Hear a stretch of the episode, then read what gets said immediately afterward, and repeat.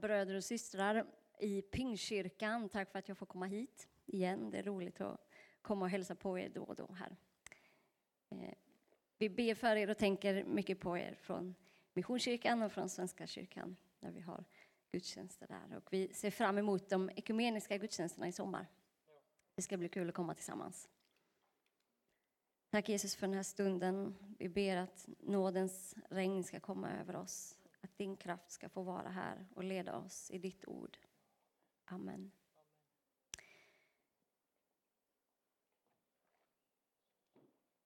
Kyrkoåret har den här veckan temat Kallelsen till Guds rike.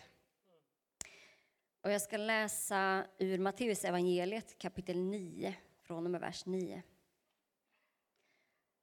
Jesus fortsatte därifrån och då han såg en man som hette Matteus sitta utanför tullhuset sa han till honom Följ mig. Och Matteus steg upp och följde honom. När Jesus sedan låg till bords i hans hus kom många tullindrivare och syndare dit och la sig till bords tillsammans med honom och hans lärjungar. Fariseerna som såg det sa till lärjungarna hur kan er mästare äta tillsammans med tullindrivare och syndare? Han hörde det och sa, det är inte de friska som behöver läkare, utan de sjuka. Gå och lär er vad som menas med orden barmhärtighet vill jag se och inte offer. Ty jag har inte kommit för att kalla rättfärdiga, utan syndare. Så lyder dagens heliga evangelium. Lovad vare du, Kristus. Jag läser den här berättelsen och jag tänker direkt att det ligger en märklig självklarhet över det som händer när Matteus kallas till lärjunge. Det finns en enkelhet i det som händer. Jesus kommer, han ser Matteus och han säger följ mig. Och Matteus, han bara reser sig och går med.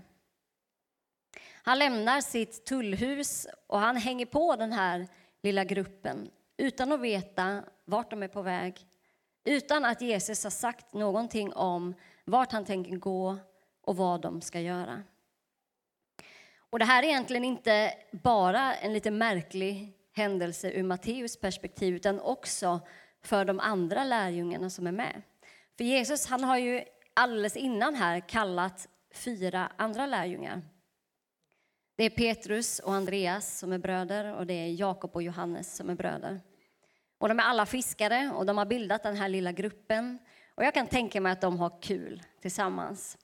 De känner varann, de har samma jobb, de eh, känner till liksom snacket, de vet.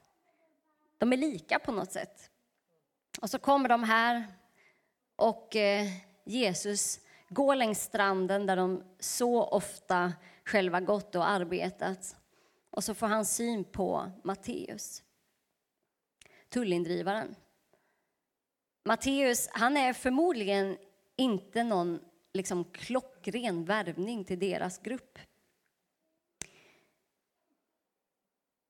Han är tullindrivare och han har sitt lilla tullhus där på stranden för att sådana där som just Petrus Jakob, Johannes och Andreas ska kunna komma till honom och betala de avgifterna och den skatt som de ska på det som de har fiskat.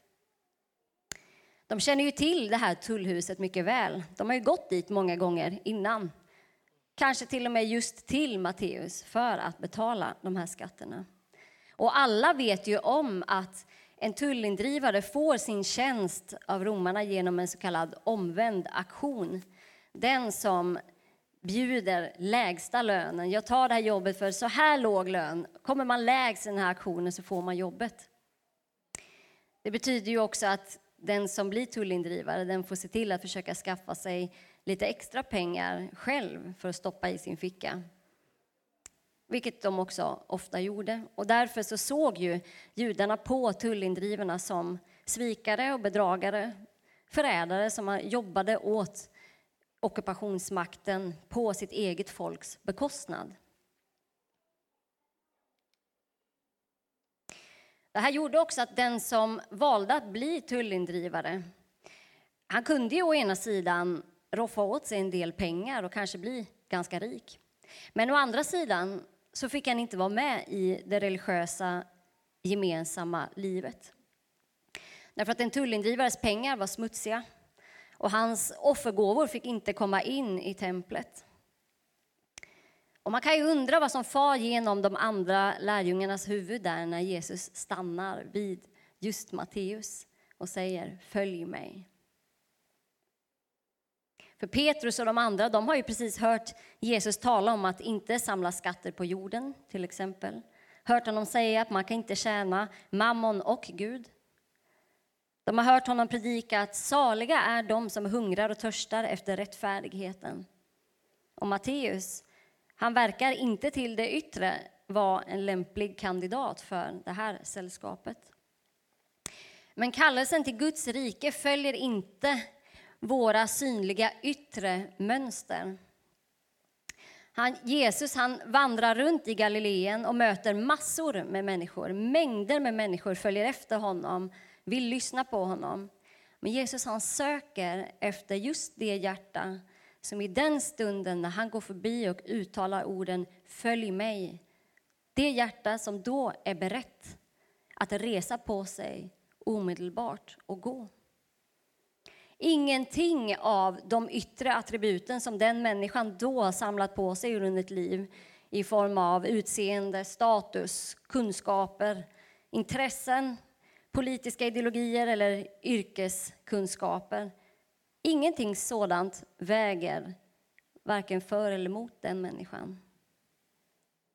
Jesus ser rakt igenom Matteus ihopsnickrade liv och han ser ett hjärta som är berett att svara ja utan att tveka. Så till den här lilla gruppen av fiskare och Jesus så sluter sig nu en före detta tullindrivare.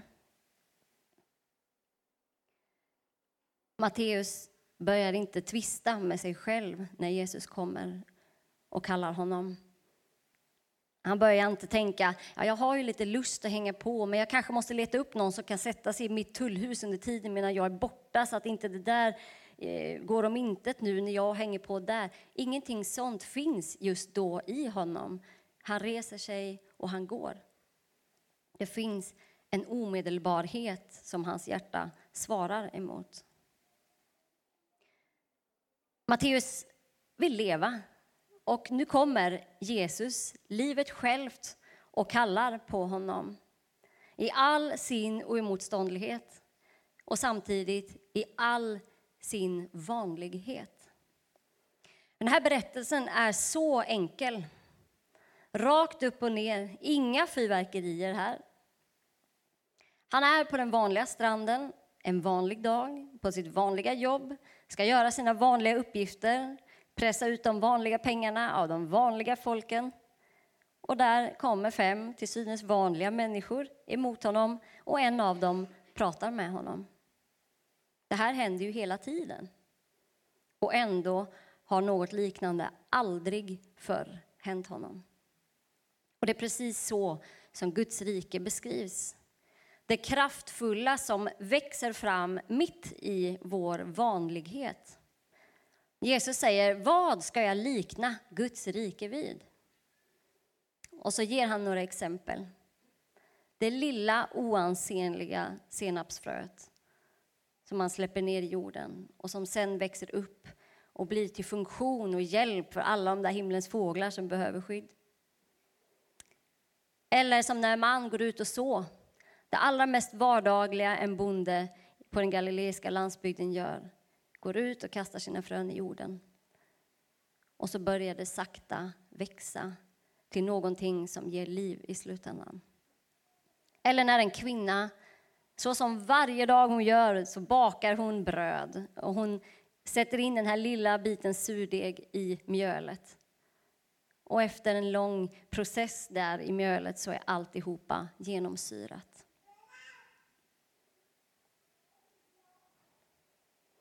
I det allra vardagligaste, i det vi har närmast oss, där startar processen. Och därifrån får hjärtat börja genomsyras, växa och mogna. Men en del som lyssnade till Jesus när han talade om Guds rike blev frustrerade. Det fanns såklart tankar och idéer och drömmar om hur en Messias och ett Guds rike skulle te sig och vad som skulle upplevas som befrielse. Och visserligen så gjorde Jesus en massor med storslagna under, men det var också så mycket med honom som inte riktigt stämde in på den där Messias man hade sett framför sig. Det fanns så mycket i den här faktiska och praktiska verkligheten de levde i med en förtryckarstat över sig som man tyckte behövdes tas tag i. Skapas en kanske praktisk och politisk, till och med kanske militär strategi för att kunna upprätta ett Guds rike på den här platsen. Och fariseerna vill ha tydliga besked, inget flum. Svart på vitt vill vi ha om det vi kan se, det vi kan förstå och det vi kan ta på. Och de frågar Jesus, när kommer egentligen Guds rike? Och Jesus svarar, Guds rike kommer inte på ett sådant sätt att man kan se det med sina ögon. Ingen kan säga, här är det, eller där är det. Nej, Guds rike är inom er. Och jag kan riktigt höra fariseernas besvikelse. Inom er. Exakt vad inom oss kan motsvara ens någonting av allt det som vi längtar efter och behöver se i vårt högst påtagliga, verkliga liv här och nu, mitt ibland oss. Vad ska min lilla insida göra för skillnad överhuvudtaget? Den lilla detaljen som jag utgör i det här sammanhanget, vad kan den betyda för allt det där som vi drömmer om och kopplar ihop med Guds rike? Den där utlovade friheten. Ska Guds rike nu inte ens synas eftersom det tydligen sitter på insidan? Och här finns en friktion eller en spänning mellan människornas uppfattning om vad Guds rike egentligen skulle vara och Guds faktiska beskrivning om vad det är som kommer att ske i det nya förbundet med Guds rike. I Jeremia så säger Gud om det nya förbundet jag ska lägga min lag i deras bröst och skriva den i deras hjärtan. Och genom Hesekiel så berättar Gud jag ska ge er ett nytt hjärta och låta en ny ande komma in i er. Jag ska ta bort stenhjärtat ur er kropp och ge er ett hjärta av kött. Och det här, det är inget flum. Det är konkret förvandling som Jesus talar om. Det nya förbundet innefattar förvandlade hjärtan, hårda hjärtan som blir mjuka, som blir formbara för Guds ande. Guds rike tar sin början som den där lilla surdegen i vårt stora mått mjöl här inne. Och tanken är att det till sist allt sammans ska bli genomsyrat. Tanken är ju också att det till sist ska bli ett bröd av den där degen. Ett som syns, ett som man kan ta på och ett som man kan äta med sin kropp. Det yttre synliga resultatet det kräver också den föregående osynliga processen. Och Detsamma gäller egentligen för vårt arbete för Guds rike även idag. Det vi ser av synliga missionsprojekt och konferenser och företagande, söndagsskolor och bistånd och hjälp åt fattiga och sjuka. Böcker som skrivs eller filmer som görs eller uppbyggliga predikningar eller uppmuntrande ord. Allt detta är frukter och resultat av att Guds rike utbreder sig på insidan av människor. Att Jesus allt mer blir Herre över fler och fler områden i mitt och ditt hjärta. Likt en deg som syras. För det är här inne som det grundläggande arbetet sker. I Guds rike så strider Jesus för våra hjärtan och vi behöver kapitulera när han om och om igen rider in på nya områden där vi ännu inte hunnit göra honom till Herre. Där vi har områden som är sårade eller skadade, där vill han rida in, läka, hela och bygga upp. Och områden där vi har byggt upp egna murar, där vill han rida in, montera ner och göra om. Guds rikes gränser vill hela tiden utbreda sig och förflytta sig inom oss. Som Paulus skriver i Thessalonikerbrevet. Må han som är fridens Gud helga er helt igenom. Och ibland kanske vi tittar oss omkring och blir lite frustrerade. Vi ser på våra medmänniskor och vi tänker att om bara den där eller den blev lite mer sån och sån, oh, då skulle vi två kunna jobba bra ihop för Guds rike tillsammans. Eller tänk om vårt samfund tänkte lite mer sådär och sådär. Då skulle vi kunna göra något större och något mer. Eller så kanske vi tittar på vår ekonomi och tänker om vi bara hade en stabilare ekonomi då hade vi vågat satsa mer på det här och det här och då minsann hade Guds rike kunnat utbreda sig ännu mer. Eller har vi kanske en vision som bara liksom aldrig riktigt vill ta fart och vi tänker att nu står det still. Men alla sådana tankar för oss egentligen vilse, för de leder oss bort från våra egna hjärtan. Där Jesus faktiskt klart och tydligt har talat om att det är där Guds rike utbreder sig. Så för den som vill arbeta i Guds rike så finns det alltid möjlighet att göra det precis när som helst, var vi än är, för vi bär det med oss. Och ibland känner vi att vi vill ge Jesus det där stora, anstränga oss för att göra något riktigt bra. Någonting påtagligt som syns och märks och gärna något som drar många till kyrkan. Något som andra inspireras av. Och så glömmer vi lite var vi står och så försöker vi hoppa fram till den där målbilden med samma. Och det är gott och bra med längtan och med drömmar, mål och visioner. Om det är någon som haft och har stora visioner så är det Gud. Och han delar ofta med sig av dem till oss för att vi ska bära dem med glädje och med längtan och med hopp. Men då ska vi minnas att det grundläggande arbetet för det synliga där ute, det sker där inne. I hjärtat av kött, fyllt av anden. Och att det är där vi behöver hämta kraft för visionen där ute. I mötet mellan mig och han som är Herre i riket. Sök först Guds rike och hans rättfärdighet så ska ni få allt det andra också.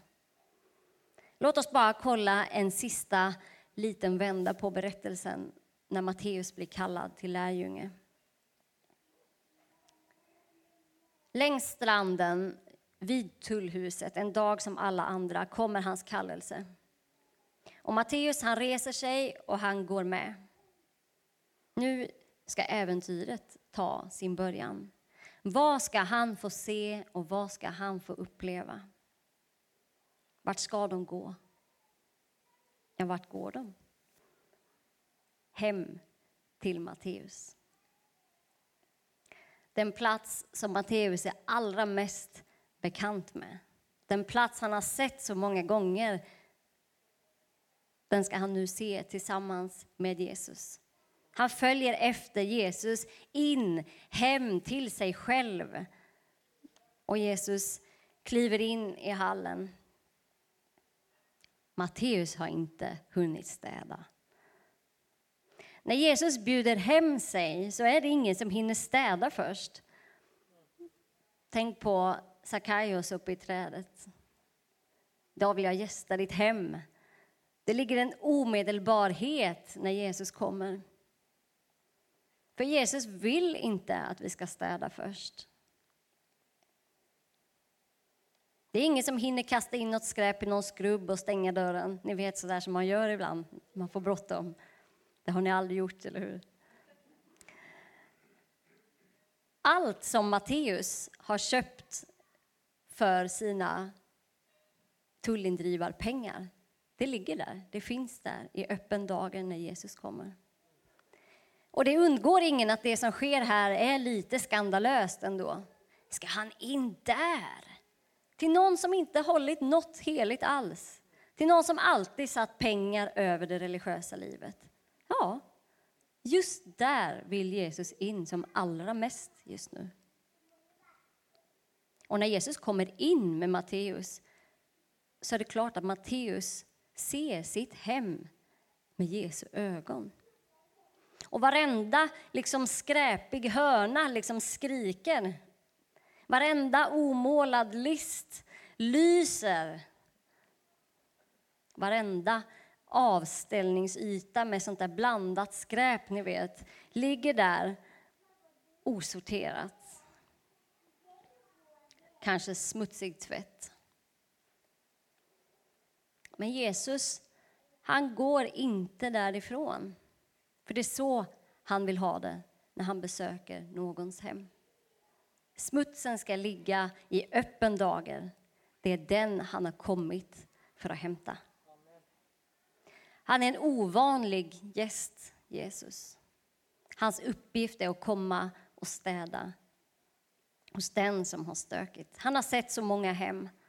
Ingenting överraskar honom, han känner redan till allt. Det är vi som blir överraskade av våra omålade lister och vår smutsiga tvätt. Men det gör ingenting, för det är precis det som han är där för att ta hand om. Det är därför han har kommit. Det är de glada nyheterna. Att Jesus vill komma allra längst in i alla hörn i vårt hem och hjälpa oss med skräpet. Och det är därför han säger, det är inte de friska som behöver läkare, utan de sjuka. Jag har inte kommit för att kalla rättfärdiga, utan syndare.